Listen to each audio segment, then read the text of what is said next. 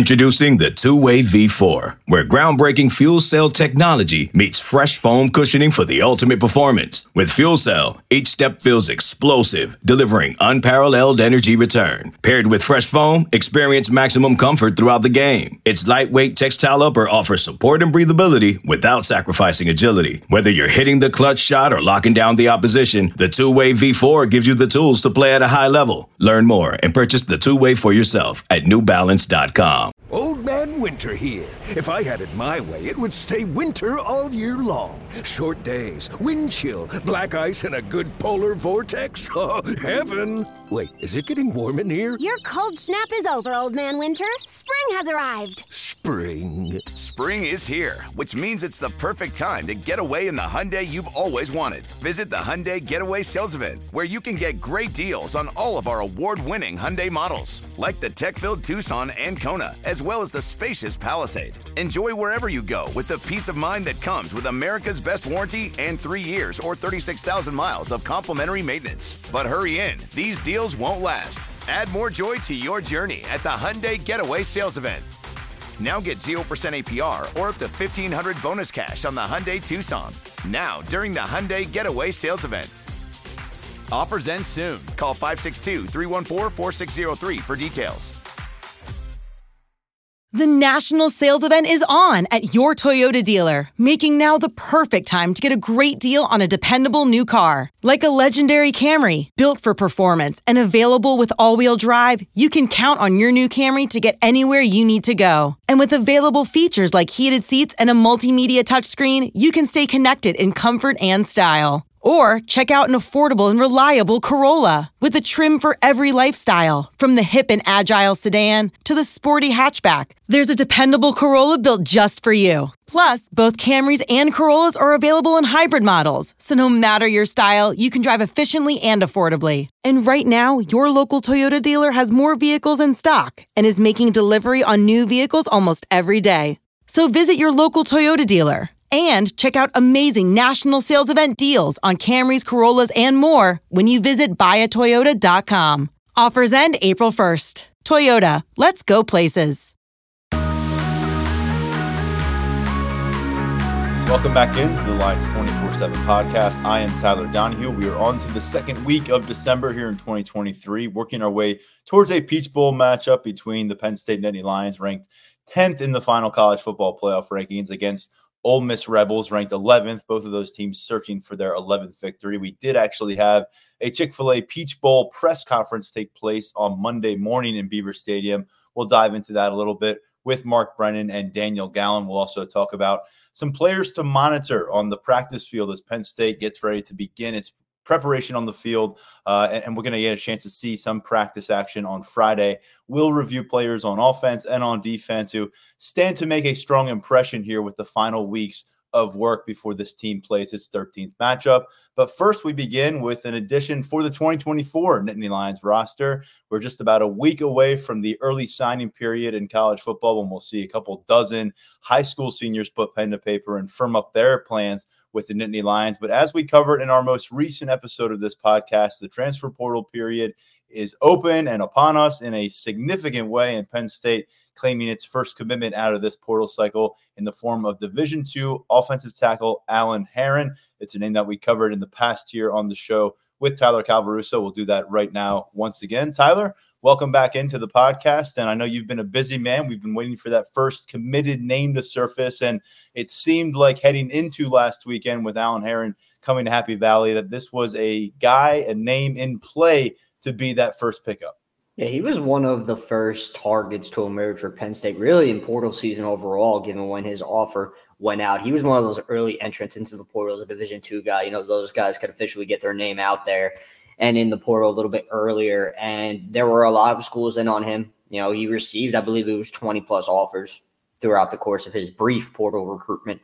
Penn State wasn't one of the first, but when it did jump in, it was one that was caught his eye pretty quickly. And the Nittany Lions get him to campus for an official visit after he made it to Texas Tech the previous weekend. Clemson was on the docket for Alan Herron this upcoming weekend. He was supposed to make it down there for an official visit.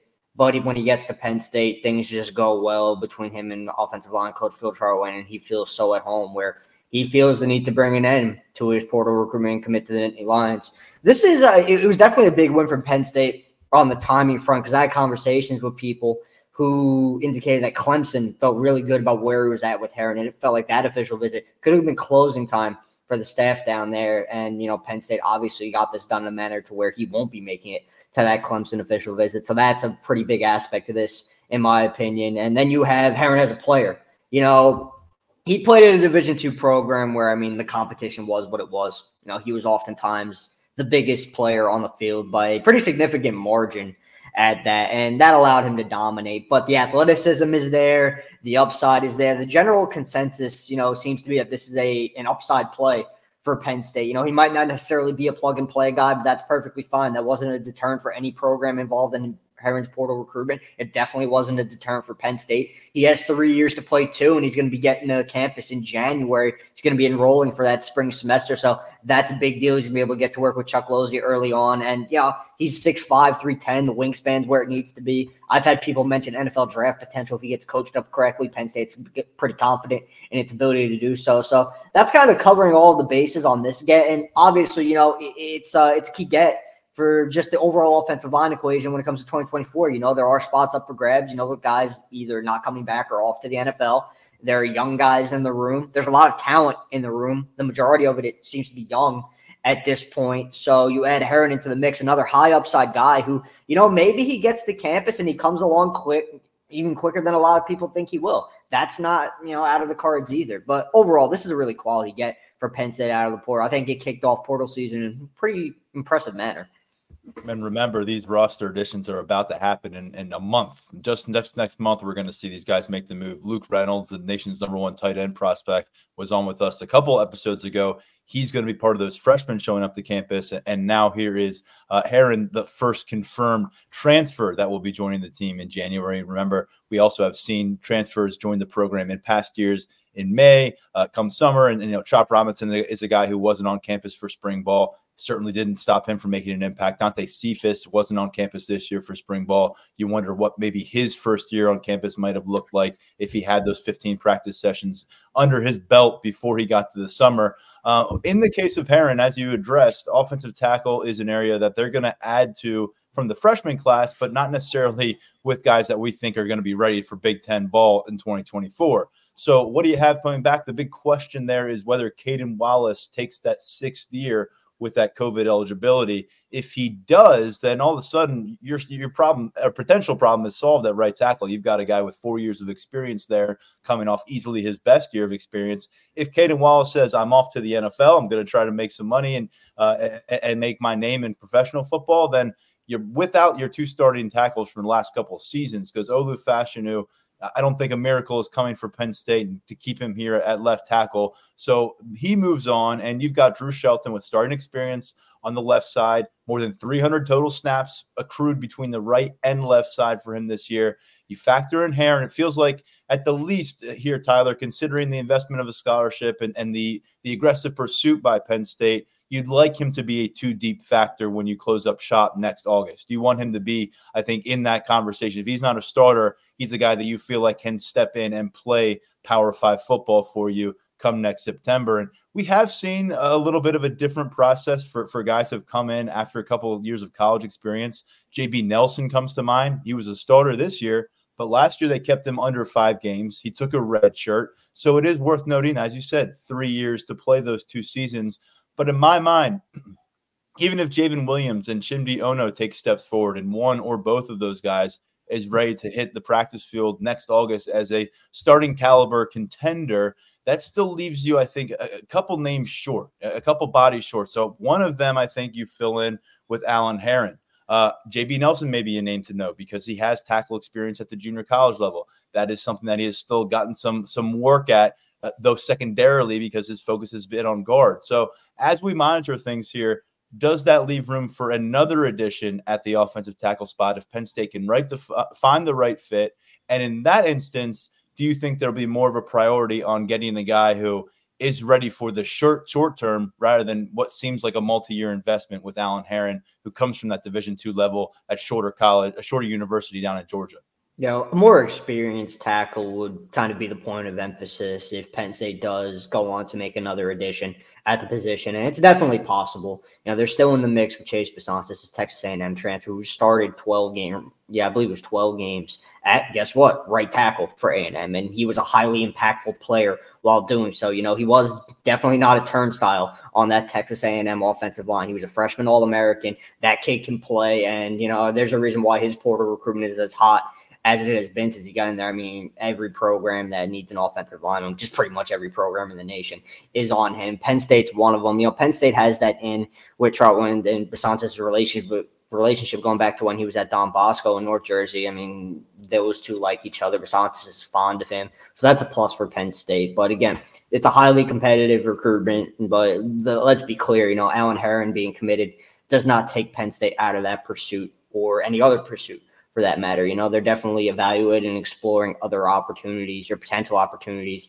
on the offensive line as well. We're going to have to see what comes about on that front. But Bisontis is the name that has been generating the buzz really since he hit the portal. You know, we already mentioned the previous ties and just the overall talent level. If you, if you can add a guy like that to your offensive line depth chart. I mean, he's an instant plug and play guy, and he kind of completely changes the conversation surrounding Penn State's offensive line in 2024 if they were to get him, because you have a not only just a right tackle that you're really confident in, he has a track record of going out and producing. When it comes to getting guys out of the portal, if a guy can produce at a high level in Power Five program, you really can't beat that this time of year also uh, i feel like because of the transfer portal and the urgency that shows up and, and the and the importance of previous relationships mm-hmm. what kind of a what kind of reputation has phil trautwein developed at penn state at this point i know you got into got into the beat here a, a, little bit into the process, but you got in at the right time in terms of his trajectory because last year, um, big step forward for the offensive line on the field. They bring in a, a, a big class with highly rated players, including a five star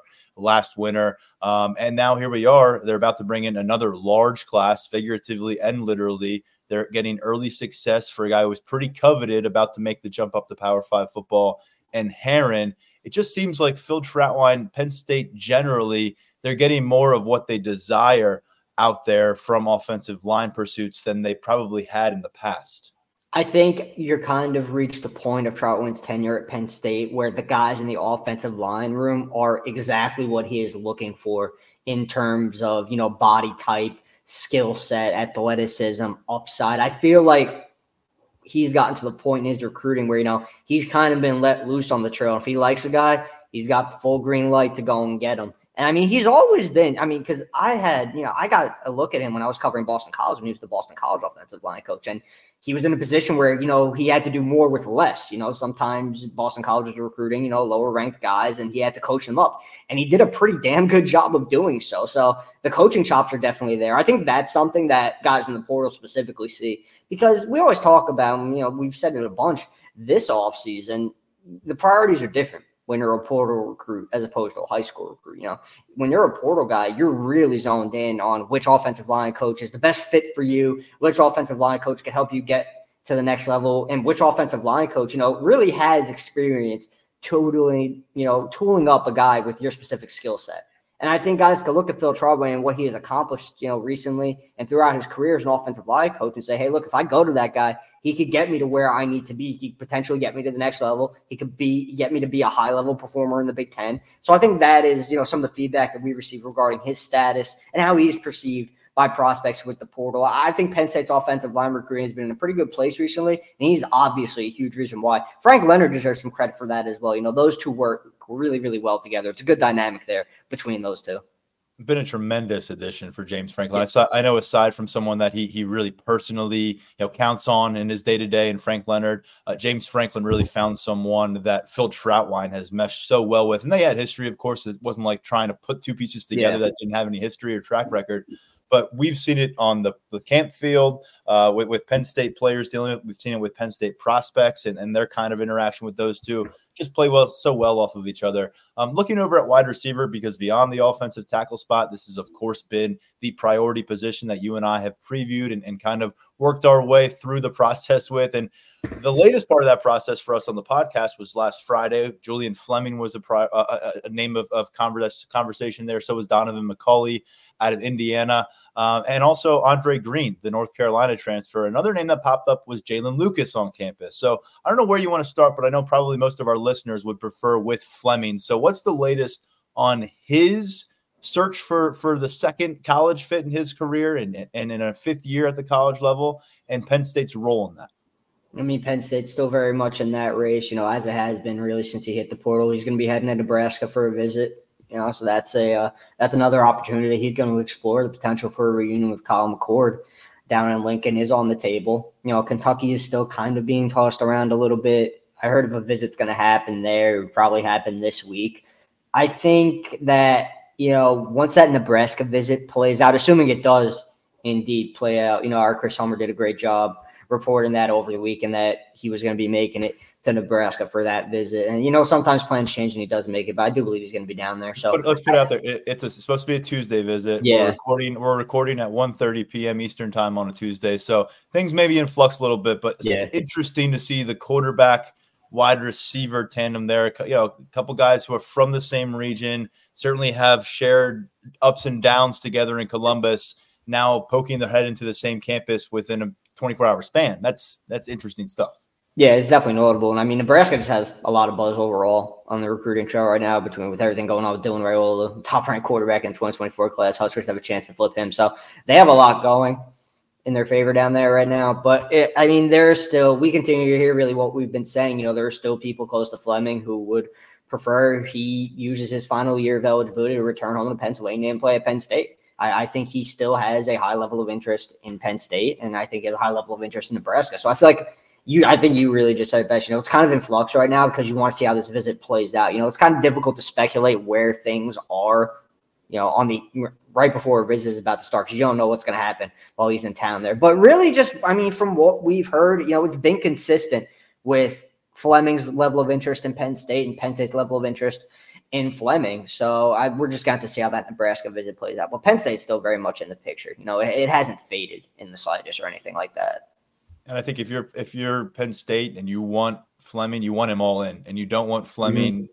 Maybe feel like he shortchanged himself, and you want if he needs to go see another school, go exactly. do it. It's his last chance. He's got one year to maximize this and kind of validate a lot of that five star buzz that followed him out of high school here in the state of Pennsylvania.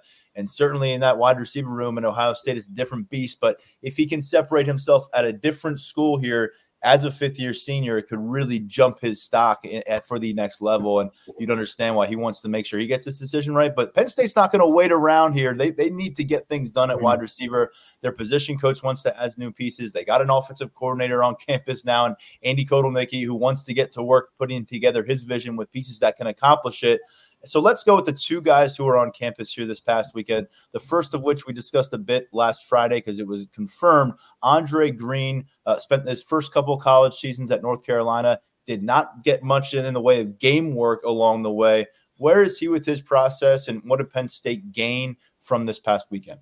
He's still going to make it into Virginia for an official visit this upcoming weekend, but Penn State feels pretty good about what it accomplished with Greene while he was on campus for his official visit. I mean, he spoke glowingly of the Penn State staff. You know, our Brian Doan got the chance to catch up with him, and he had praise for multiple members of the staff: James Franklin, Andy Kotelnicki, Marques Hagans. So there was a lot to like from that perspective for him. It seems like he's very comfortable with Penn State as a school. It seems like he's comfortable with the facilities and the campus, so that's a plus. And there's been a lot of optimism coming from the Penn State side. So he is still going to go on to Virginia, and Virginia has prioritized Greene heavily you know, really the moment he hit the portal, I touched on it last week that Tony Elliott was in home to check in with him and make that visit. So that kind of speaks to where he's at on Virginia's transfer portal board. So that's going to be an, an interesting official visit playing out. There are other programs involved as well. You know, Florida, Tennessee, pair of SEC programs, Wisconsin's involved as well. So this one's not done, but there's been plenty of optimism, especially from the Penn State side, coming out of his visit. And you know, Greene, he wasn't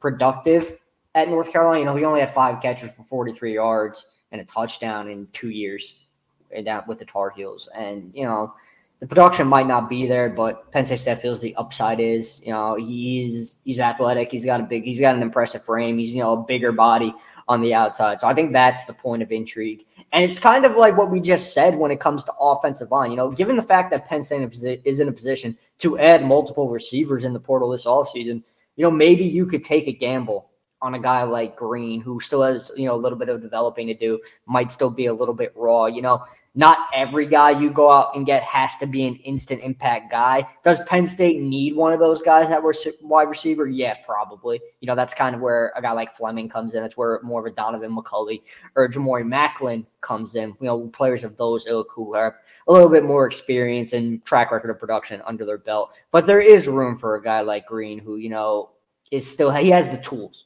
and the staff feels he can be developed with Marques Hagans. But overall, overall sentiment is there's positivity coming out of that visit.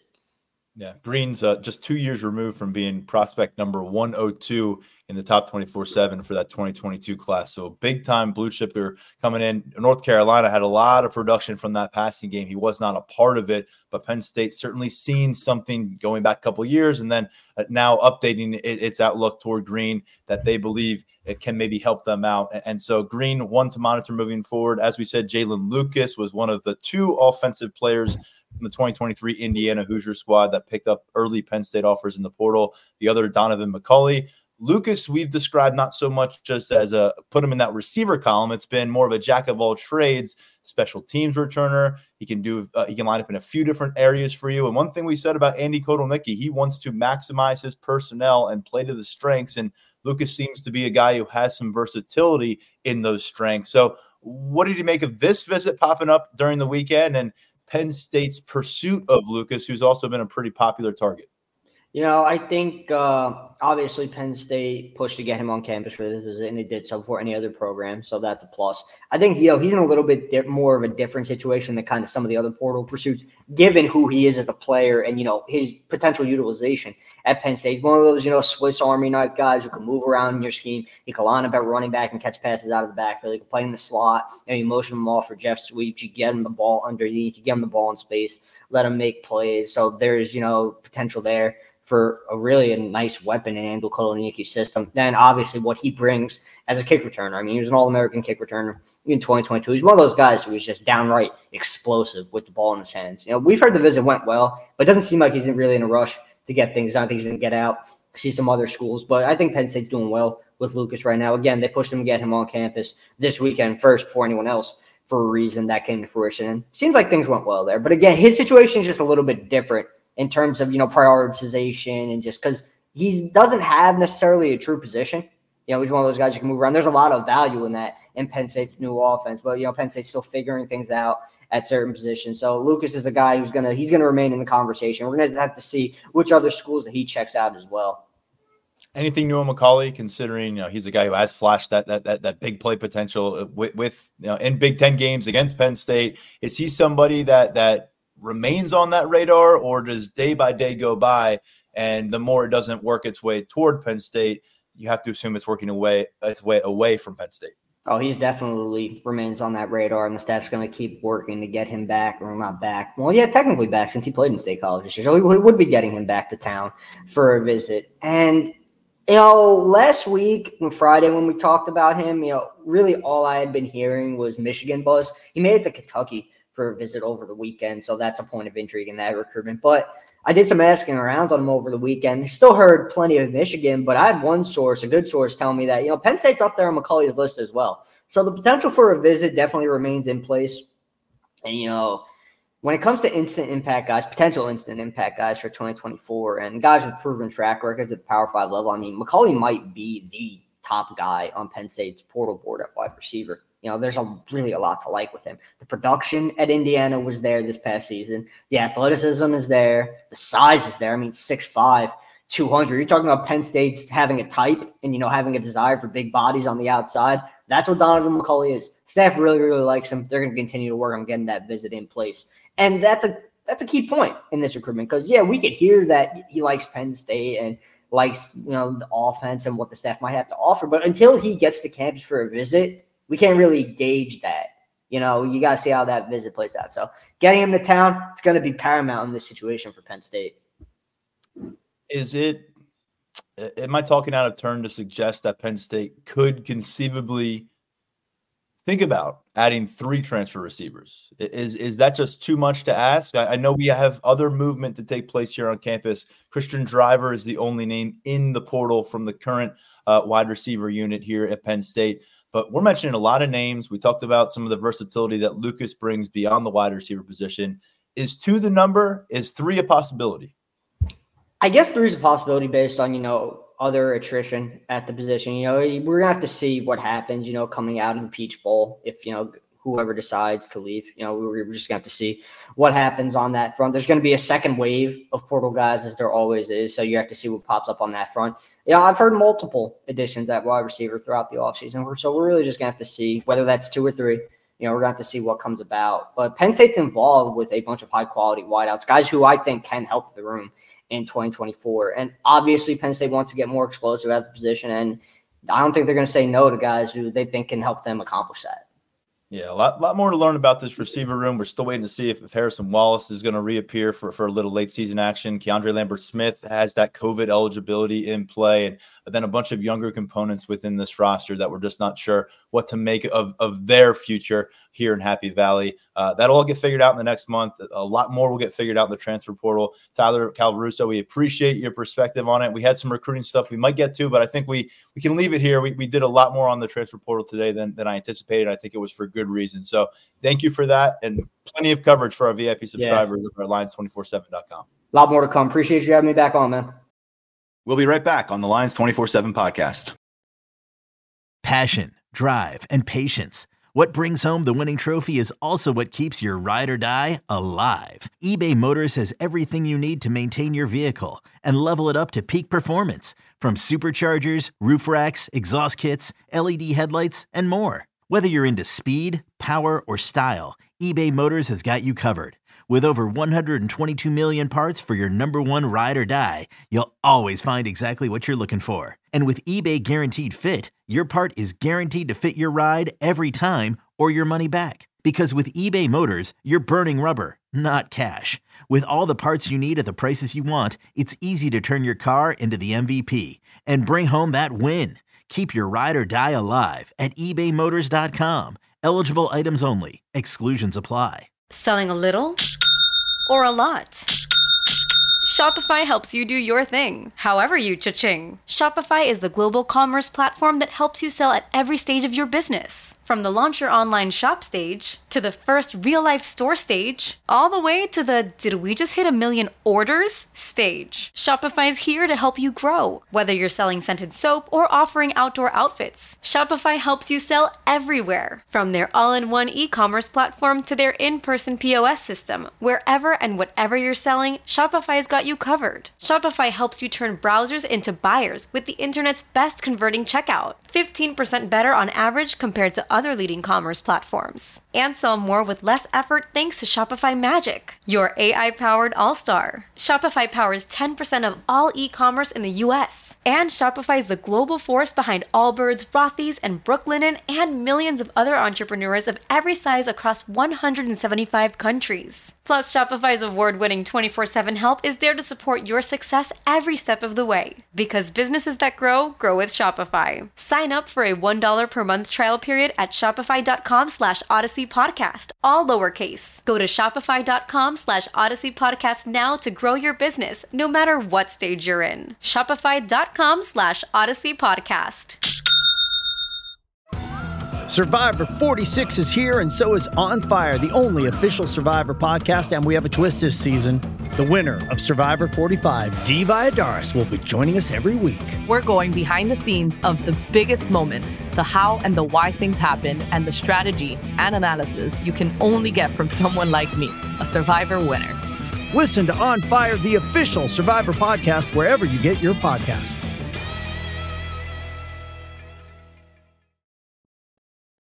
Let's shift gears and look toward the current Penn State program. And they got a lot coming their way to campus in the form of January enrollees. But before then, they've got something they're looking to accomplish and picking up an 11th win that would lock them in as a top 10 team here in 2023. December 30th down in Atlanta in the Peach Bowl against number 11 Ole Miss. And bringing Daniel Gallen and Mark Brennan now to the Lions 24 7 podcast. I was alongside these guys early Monday morning. I think it's the earliest press conference I've attended at Beaver Stadium. We had a 9 a.m. session with James Franklin, Pat Kraft, the athletic director here at Penn State, and then the president of the Chick fil A Peach Bowl. So, a lot to, to work our way through for, from 30 minutes. Plenty of it was, you know, build up for, for the game itself. And I don't think we necessarily need to touch on that. Uh, but, Mark, at, at the forefront of it, I just felt like the relationship between Pat Kraft and James Franklin was out there on public display uh, for all of us to kind of soak in. We shared the room with those two. And I was feeling the love between Franklin and Kraft up there. Yeah, I mean when when Kraft said he's the best coach in college football. I'm paraphrasing. I forget exactly what the what the words were, but that was the essence uh, of what he was saying. Um, you know, I think that tells you everything that you need to know. But I also think you hit on something else. It's the relationship. I mean, you could tell the way. W- what I like is, you know, I, I think you you truly like somebody when you can bust their, you know what, you know what I mean. And between those two guys, uh, they could get after one another in a good natured way. You know, Franklin, Franklin, I thought it was pretty funny because we've seen Kraft on the sideline at games and Franklin joking. I think he was joking. I have to go back and look that he was uh, flagged five times for, for going on the field at Temple in BC. That was pretty good. I, you know, and I'm I'm anxious to see James like at a camp or something where I could say, did did you just ad lib that? Because that was a really good line. And then you know, Kraft saying, "How come nobody's putting my name in for for DC?" But you know, on a, I, I thought uh, uh, Seth Engel asked asked a really good question. Uh, you know, he he he he phrased it as the uh, we talked about it, the alignment the last week or a couple weeks ago. I forget exactly when we said it, but you know, James has talked over and over this year about the alignment, and all the joking aside I think you could see that there where they're kind of on the same page. And Kraft essentially said, and again, I'm paraphrasing, uh, that he wants to give his head coaches, whether it's football, whatever, the tools they need to succeed. And I, I, I don't think we have to read too far between the lines to, to, to think that Franklin didn't believe he had that before this regime, before this AD, before this president. So while there was some joking in there, I think there was also some seriousness in that they're going to do whatever it takes to compete at that level. And I mentioned it before, you know, James is now in a situation where he's getting what he wants. And now it's time to see that translate onto the field. You know, not necessarily in this particular game, but moving forward and to prove that you are one of the better teams in the nation. Daniel, if I recall correctly, your first assignment with us here at Lions 24 7 uh, was uh, Pat Kraft's introductory press conference. And a year and a half later, there he is uh, with, you know, no offense to anyone else, but his most important head coach for financial reasons in, in the entire department, James Franklin. They just went big game hunting and they found themselves a, a, a very much lauded offensive coordinator and Andy Kotelnicki. Now they're out looking for their next defensive coordinator. Maybe that's internal external options are on the table as well, as James Franklin referenced. What did you kind of take away from seeing those two guys? As James Franklin mentioned, throwing some jabs at each other, but ultimately kind of putting that alignment on the table quite literally as we were breaking down the Peach Bowl and a lot more. It was a little bit of a, a, different setting than I think we experience either of them, um, and def- and we're not around either of them in that sort of setting together a lot of the times. But Monday morning was a lot more, I think, ceremonial um, in terms of something that is really meant to be an, an information gathering uh, session. I think that we have our bowl media day later this week, so I think we'll circle back to uh, some questions and and Franklin. I think to a question about how they're handling some defensive coordinator stuff, said that he can get into that more when we meet again later. Um, hopefully, that means we'll we'll get more on Friday. Um, but I think that it was something a, a little bit different um, to to see both of them, and I, I thought that it was it was just kind of funny um, to see them you know start to to go after each other. You know, be funny, make make fun of each other to a certain extent, um, because so often the the settings are are very serious. And you know, when we talk to Pat Kraft, uh, it's a couple times a year, and it's these sort of big picture things about um, how's NIL, what are the Beaver Stadium renovations, you know, questions that cover millions, hundreds of millions of dollars. Um, you know, when you really get down to it. Um, but to kind of see them in that environment, talking about the Peach Bowl, um, it was it was pretty it was fun. It's it's always nice to see a, a different side of um, of these people, especially someone like Kraft, who we only really see on the sideline in passing in these couple of, of media uh, environments uh, every year. So it was kind of kind of goofy, kind of fun, and you know, some of us got a, a good Chick Fil A uh, breakfast out of it. That's right, and and naturally, the the first question that came from uh, the media, and it came from our Mark Brennan, shifted over to that defensive coordinator situation, um, framing it within the context, uh, you know, the context of a Peach Bowl press conference, and uh, you know, playing along those lines. You know, at least what does it mean in the immediacy as they prepare for a matchup against one of the better offenses out of the SEC, which is you know now about two and a half, less than three weeks away from this matchup. Uh, Daniel, you had the story up for us at Lions247.com about the about as much as we got from Franklin in this setting about the coaching search, but more about how their approach is uh, getting ready for the Rebels.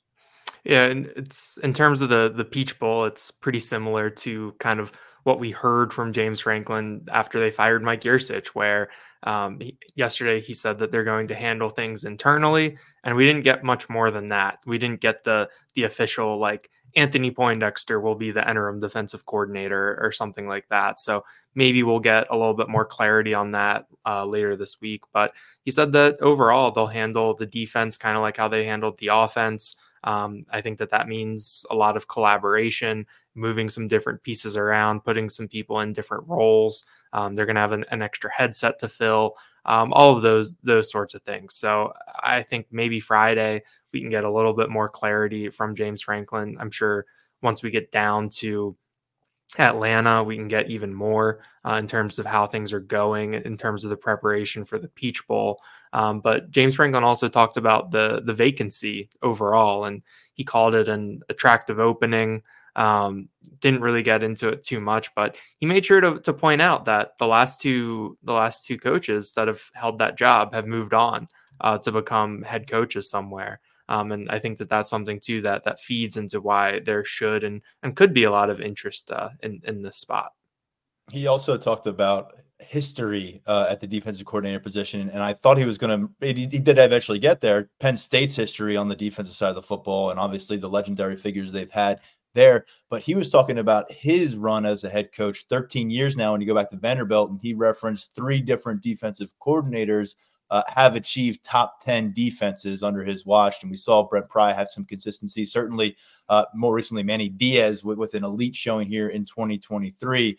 Uh, but it is a, position that, that considering what they are going to be willing, what we gather to offer up financially, um, and, and what they're offering up from a personnel standpoint, there's not a lot of locker rooms that you're going to walk into as a defensive coordinator and get those keys and all of a sudden have these kind of players at your disposal. You know, even with some of the talent they're losing. On that subject, Mark Brennan, we've got opt outs underway across college football. We've got one impacting Penn State that we addressed last week in Chop Robinson, uh, finishing off his college career and, and, turning his focus to the 2024 NFL draft. And by the way, he continues to show up uh, on first round projections. So it seems like a validated choice there. But one of those, uh, op, not opt outs, but one of those announcements here in December that kept the guy in play for the Peach Bowl was Theo Johnson. It came on Friday.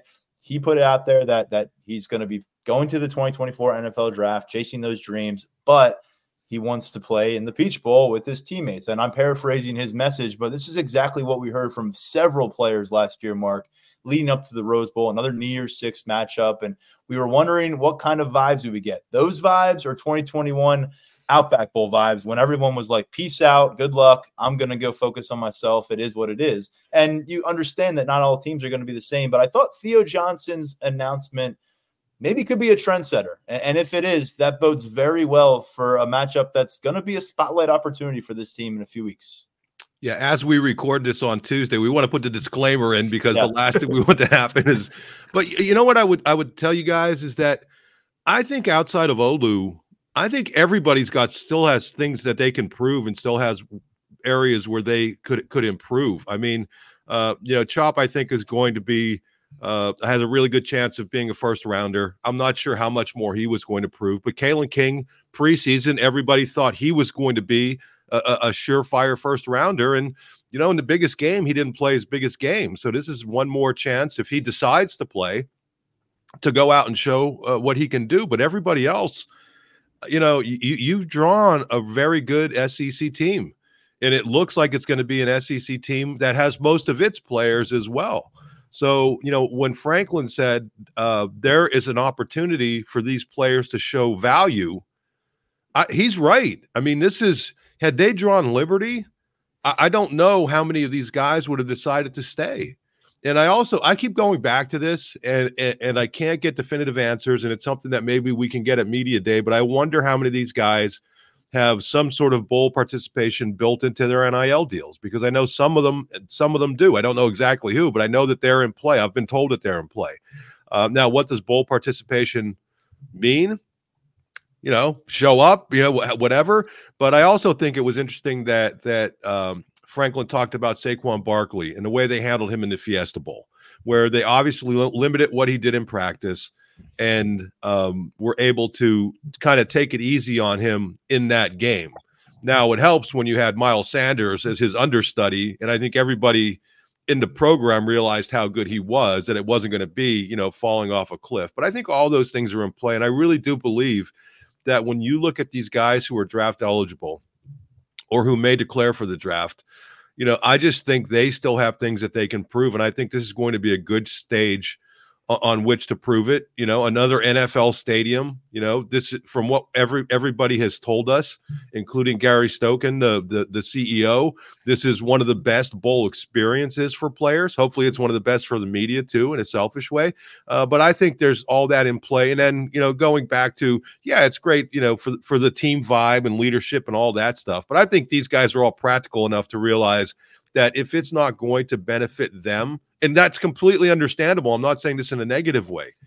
I think if they can get something out of it, why not go and do it? And I think most of these guys can. And I think it's worth noting here that Ole Miss's perspective seems to be that this is their third biggest opponent of the season behind Georgia and Alabama. And I think Penn State's consensus perspective is really this is the third biggest opponent of the season behind uh, Michigan and Ohio State. And both of those teams lost those games. You know, Iowa deserves a ton of respect defensively, but they showed up to Beaver Stadium with half of a team essentially for that matchup. So I, I, I think Ole Miss, is, is, and, and if they avoid a rash of opt outs, it seems like they will, they're going to be more game for, for, for a matchup here. And so I think that there's something to be gained overall. And for the players, I mean, Kalen King's a great example, a guy who fin- finished as a second team all conference pick you know, preseason, you're talking about you know defensive back of the year in the conference with a guy like King, King. And, and, across the board, though, Daniel. I mean, you think about Olu Fashanu being the, the, guy who could step away right now. He could have stepped away last year, and, and and people would understand why. But the closer we get to this thing, and we don't hear from Olu, it's going to lead you to wonder that, or to anticipate, and especially if we see him at practice on Friday as the you know the first team left tackle and going through the normal stuff we see on the practice field that it is trending towards a, a Saquon Barkley situation. He was the James Franklin made the joke. Uh, he was a potential number one draft pick when, when he was getting ready for the bowl, and he slid all the way to number two in that draft to the New York Giants. And in that matchup, uh, after a, an adjusted practice period for the postseason that that suited Barkley well. Um, 18 carries, 137 yards. He had a 92 yard touchdown against Washington. I don't know if, if he doesn't play in that game, if he falls to three, four, five, six. I have no idea but there is something to be gained here. Ole Miss, one of the strengths of their team is their edge rushing uh, trio. Um, you know, I, I, don't know if Ole, uh, if, if Olu needs help going from uh, number eight in the draft to number four in the draft, but there's opportunities out there. I think it probably more impacts a lot of these players like a Johnny Dixon, uh, like a Curtis Jacobs, like a Theo Johnson, who right now you're just not quite sure what their draft pro- profile is, and it's going to be learned as we put the pieces together between now and the combine and stuff. But Daniel, who are you looking at among maybe the, that James Franklin's referencing there and saying there's value here for guys before they totally turn the page? Hmm. Well, first of all, you talk about guys making their decisions and when they're going to do it. I, I, think we have to applaud Theo and, and, Chop for making their announcements during normal business hours, uh, which is something that we we haven't always seen. But um, I, I think that the way that things are the fact that it's been so quiet i think it'll be similar to last year where it was like those those three or four days before the the bowl the bowl game and you know, right before they went out there that guys started to, to officially make those decisions. But uh, we'll have to wait and see. But you know I, I, do think that there are guys that, that can benefit from this. Um, I, I, think james franklin bringing up saquon barkley um, is probably very a little calculated by him. I think no. that on, on the one hand it's you know, he shows you that they'll take care of you and they'll look out for you. But on the other hand, it's hey, if playing in a bowl game is good enough for Saquon Barkley, it's probably good enough for you. Um, I, I think that may, might be some of the subtext there. Um, but I, you, you talk about Kalen King and, and Johnny Dixon. I mean, um, uh, Ole Miss's top wide receiver Tre Harris announced he's coming back to the team next year, so he'll be playing. He averaged more than 18 yards a catch this year for the Rebels. I think he had a big game against Texas A&M with 11 catches for more than 200 yards. So uh, there's going to be talent out there, and there's going to be some one-on-one matchups for someone like Kalen King um, to to really go out and, and prove himself. But I, I, think that when you talk about this this Penn State team and the draft class, it's you know there is there is an elite player like Olu. You know, Chop Robinson, I think, falls into that elite um, prospect category too, with with where he's projected to go. But I think they have a lot of guys who are sort of in that maybe day late day three uh, or not late day three late day two early day three where if you come out and you put your best foot forward and you uh, really put it together in the bowl game and springboard it into the draft process you can go from maybe late in the third round to late in the second round you can go off of day three on to day two um, i think that penn state um, there's a ton of draft prospects on this team, but they're all in that kind of very solid category, like Johnny Dixon, Adisa Isaac, Theo Johnson, um, Hunter Nourzad. Those are the guys that kind of strike me as very, you know, Curtis Jacobs too, as, as very solid. They have NFL futures, um, but you know maybe they might have to wait a little bit. Um, but someone like Adisa, he's played his way, I think, really like further up draft boards. I think CBS Sports has him as their number 108 prospect, um, number 13 edge. That's a premium position.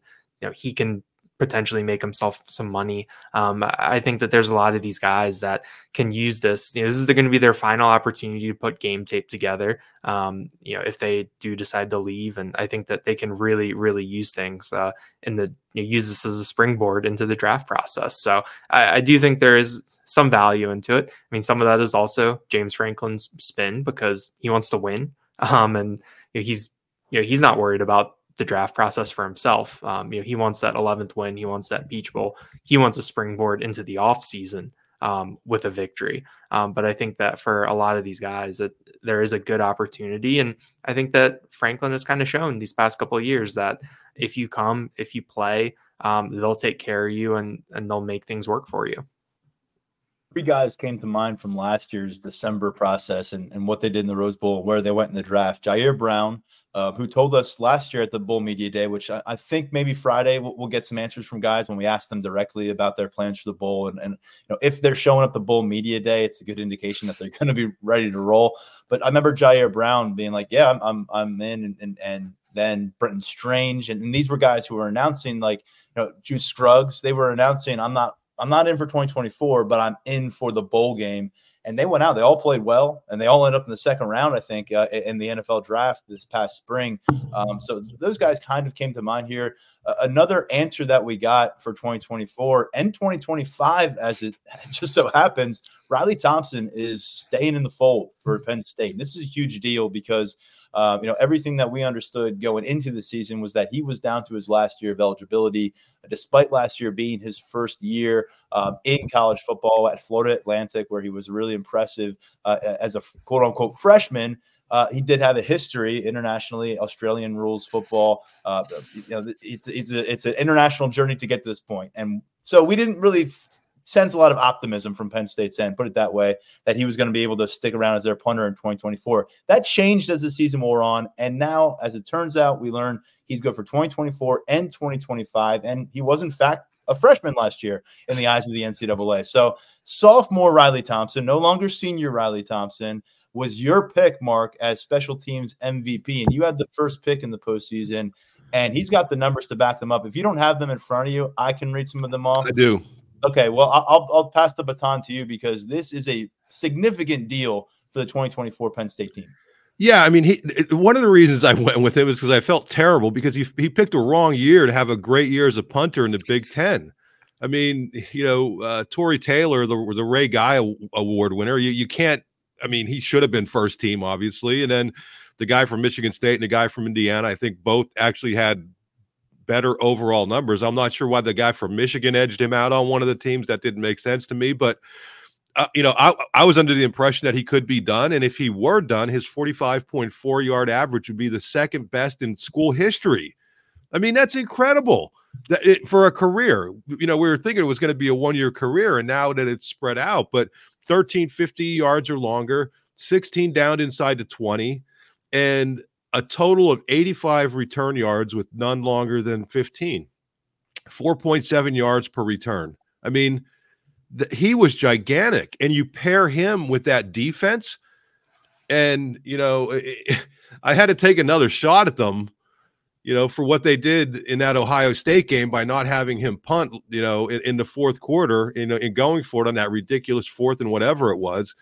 But yeah, I mean, this guy is a weapon. And you know, when we heard that Bacchetta was entering the transfer portal, I think some some lights went off, and it's like, okay, well, because you know, you would think that he was probably um, he he had a very good shot of being a guy, and, and to be a, a scholarship punter to walk away from that, I mean, that's big. I mean, there's no guarantee. I mean, I, I, I don't know that he's surfaced yet, but do you think it's a guarantee that that kid's going to get a scholarship somewhere? I, I, I don't know. I mean, I mean yeah, that's a good part of it, but uh, we got to be realistic. It wasn't like he was waiting in the wings. He wasn't. He wasn't standing as the understudy at every game. Uh, yeah. He, he, wasn't on the road. He, he, five of the Penn State games this year, he wasn't even on the sideline. what I would say is that they also had Gabe Nwosu, who they were taking, who, who's perfectly capable of being a backup punter, and he's your primary kickoff guy. So those those were.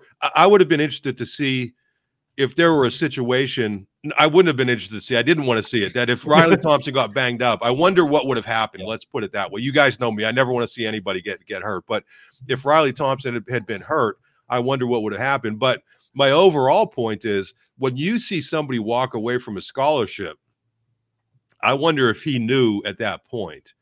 And I think one of the good questions here is does this was Riley Thompson on scholarship did do I mean we have to figure that out if he's going to be on scholarship at this point. I believe our, our understanding was that he was on scholarship. okay, year, uh, whereas so. Alex Felkins was not. Right, uh, right. Okay, I knew one coming one coming from the uh, FBS level, uh, one coming from outside of it. Um, but yeah, our understanding was on scholarship. He'll stay that way certainly. Um, unfortunately, yeah. there, there is no more eligibility to squeeze out of the frame of Alex Felkins, who is moving on after the Peach Bowl. Yeah, but uh, overall, I mean, I just think this is. I, I don't think you could understate how big this is for Penn State. You know, given you know, we'll see who their defensive coordinator is, but this is just another tool that they're going to have in that field position battle that that they were so good at most of the time all year. You go back to 2016, Blake Gillikin's freshman year. That's a lot of high level punting that that Penn State has experienced and backing up what has been consistently an above average defense and, and and more so lately a great to elite defense here in Happy Valley. So when you've got that 12th man contributing as at the punter role, uh, that, that can really back you up. And it seems like Riley Thompson is going to be the player to do it in 2024. And if he chooses to do it in 2025. So cross that off the list of concerns. And I know there are, are plenty out there for Nittany Lions fans as they want to see this team assemble a college football playoff contender for 2024, but they've got a punter in place right now. Uh, focusing on some players who are less obvious to be uh, monitored here in the in the postseason. There's a few extra weeks of practice, and we always discuss the importance of trying to get to six wins for some of those struggling programs out there. It's not so much just to try to get to, to finish the season at 500 and to get to play in a bowl game. It's that you buy an extra month of cultivating your chemistry and cultivating the younger members of your roster. And that goes for even a 10 win team like Penn State. We just discussed a lot of the guys who are going to be moving on or maybe moving on. There are going to be holes to fill on this team when they return to the field for spring ball in 2024. And part of that plays into what we're discussing right now players to monitor on the practice field. We're going to go offense and we'll finish on defense. Uh, we should get looks at this team, a few of them in practice action starting this Friday and continuing all the way down to Atlanta. Um, but we're not going to see a ton of it. So much of this will be development that occurs behind the scenes, and it might not come to fruition come Peach Bowl. But Mark, Daniel, and, and we'll begin here with Daniel on his first offensive pick. When it comes to guys that you think stand to gain a lot, maybe set themselves up for something next year here in the month of December, where does your head go? I went with Andrew Rappleyea, the the freshman tight end, who we saw a little bit of over the course of the season. We already know Theo Johnson isn't going to be back next year. We're still waiting to hear what Tyler Warren's um, status is. But even if Warren were to come back, I think that Rappleyea would be in a good position to compete with Khalil Dinkins to be that number two tight end. And uh, we'll have to wait and see how Andy Kotelnicki is going to do things. But we've seen Penn State's willingness uh, under James Franklin to play a lot of tight ends in different situations. So I, I think that Rappleyea is in a position to really take advantage of these practices, um, get a little bit of an increased workload, maybe get away from some of the scout team stuff that he was doing this season for a little bit, and put himself in position to kind of springboard um, into next year. There's going to be snaps available at tight end with Theo Johnson leaving. Um, and I think that Andrew Rappleyea is someone that, um, you know, people are excited about. We've heard a lot of good things about him from Theo Johnson and Tyler Warren. Um, and I, I, think that he's the type of guy that next year could come in as a redshirt freshman, um, have a big role, and really add a, a different or help replace um, that kind of physical, big bodied receiver dimension uh, that Theo Johnson was this year. Mark, where does your focus go offensively? I'm going to Drew Shelton. You know, kind kind of similar that you you know a guy's going to go in the NFL draft, and you know who's next man up. And you know, I, I wonder. I'd like to talk to Drew because, and I, hopefully we get an opportunity opportunity to at some point because I think th- there were games where you know we barely saw him at all. There were games where he, where he played quite a bit, but I just think they're going to need him to step up as just a consistent, you know, one of those mainstays at offensive tackle. I mean, we still have to wait to see what Caedan Wallace is going to do. I mean, he indicated that he wasn't p- positive how he was going to handle things, but regardless of what he does, I'll go out on a limb and say Olu's going to declare for the draft, and uh, I think Drew Shelton. Uh, just to, to, keep an eye on him, and then a couple of the other younger offensive linemen that I would throw in there, are J'ven Williams and uh, Donkoh. I mean, both of those guys, I think, have an opportunity to step up into bigger roles next year.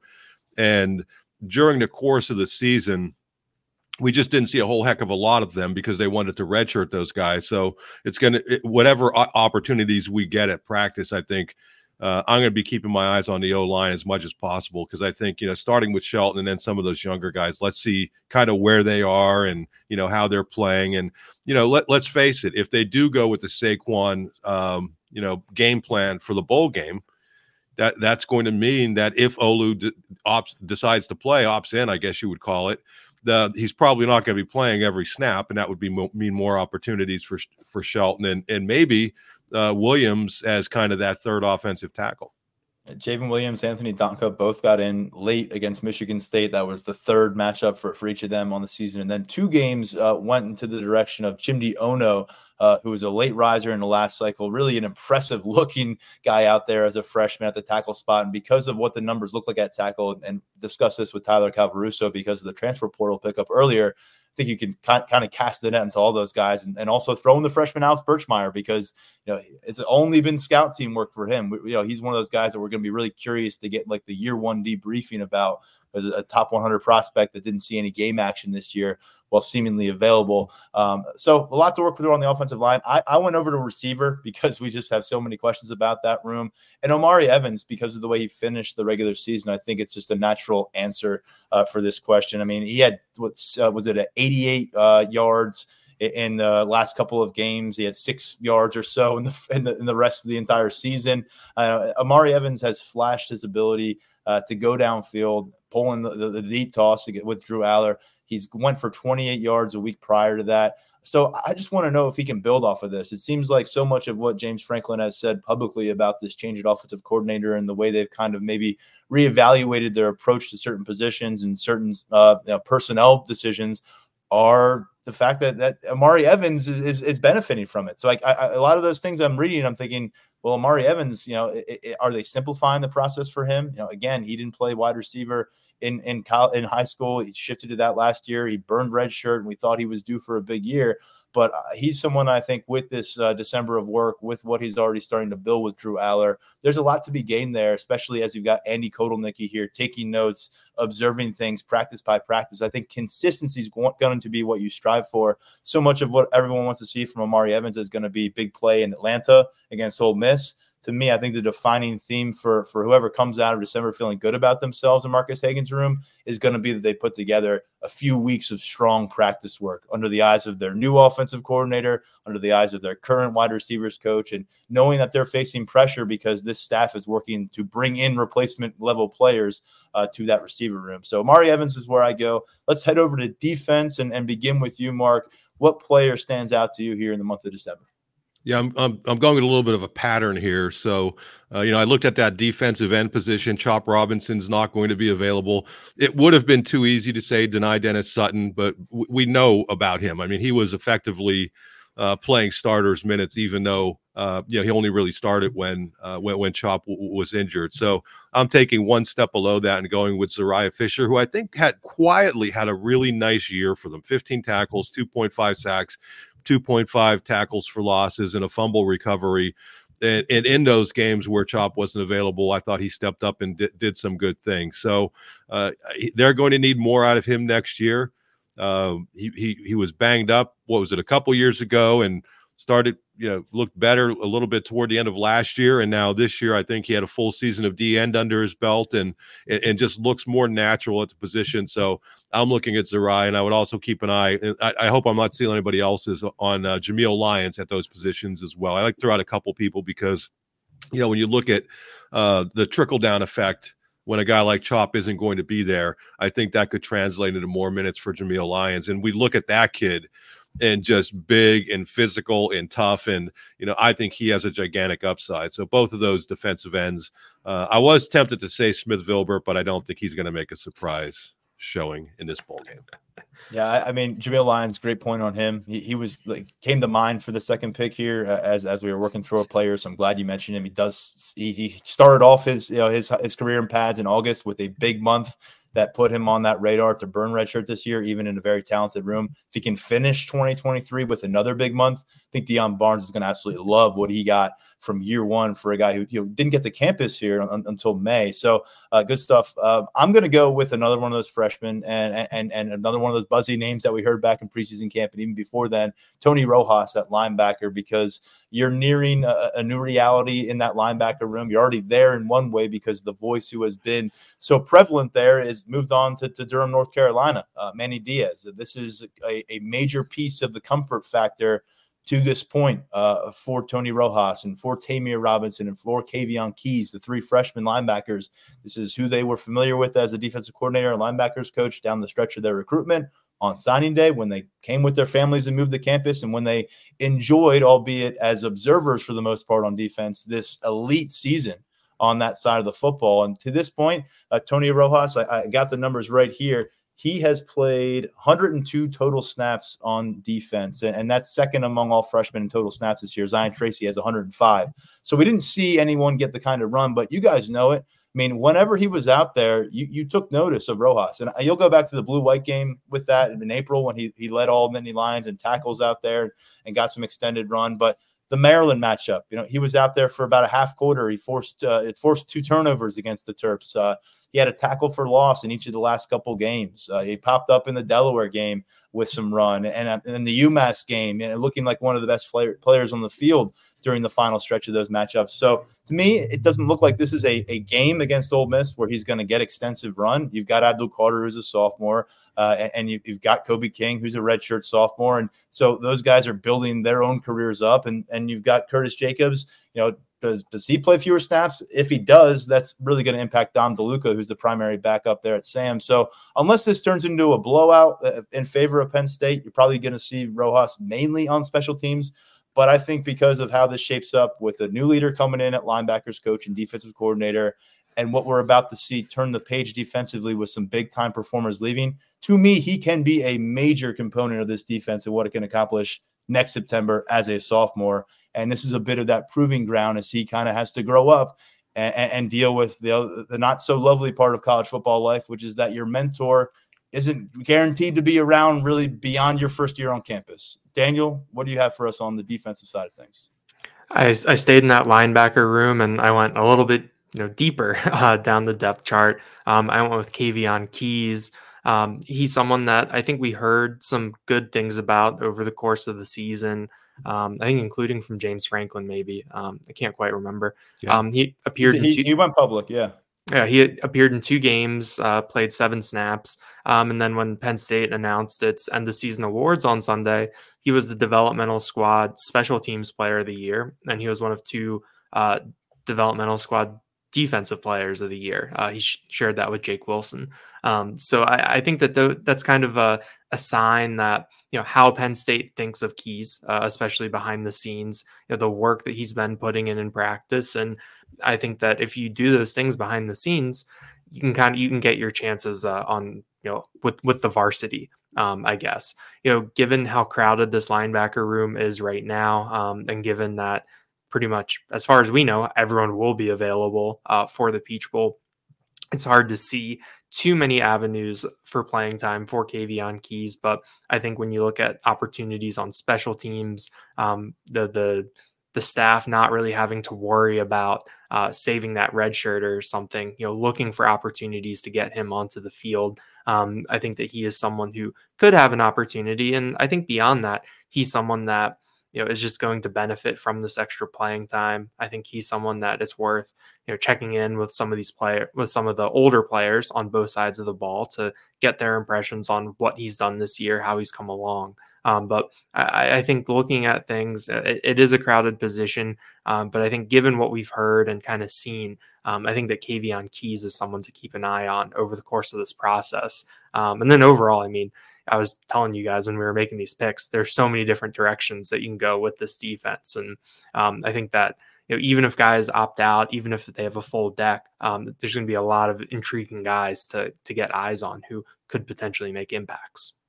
As you can tell, there's plenty to discuss this time of year across college football. We'll keep doing that at lions247.com. We'll be back with another episode of this podcast. And then on Friday, uh, which will be beyond the next episode of this podcast, make sure you check out lions247.com Friday and into the weekend for our coverage of this Peach Bowl Media Day at Beaver Stadium. It's our first opportunity to hear from the new offensive coordinator, Andy Kotelnicki. Perhaps we'll get some news on, on what the plan is at defensive coordinator for the Peach Bowl if we find something out in the interim from James Franklin and company. And then we're expecting a dozen plus players to be available uh, uh, from the Penn State roster. And that's going to include some guys that we still have questions about when it comes to this bowl game and maybe 2024. And we might not get all the answers, but we'll try our hardest. We'll let you know what's going on at lions247.com. Mark, Daniel, uh, we're gonna get to hoops next episode because they don't play until uh, they don't play before uh, Saturday, and they're coming off a big win, and they're at ten games, and so just a bit of a teaser for the basketball portion of our, our listeners out there. We will talk basketball next time. Appreciate you both.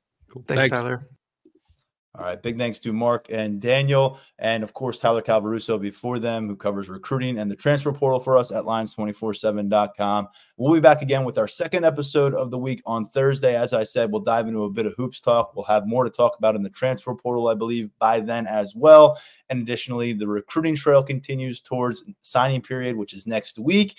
And we've got this Peach Bowl to gear up towards. Again, practice availability coming our way on Friday. It'll be our first look at this team in action uh, since Black Friday victory over Michigan State. Stepping aside for now and getting back to work over at the site, I'm Tyler Donohue. Thanks as always for tuning in to the Lions 24 7 podcast. Ready? Go.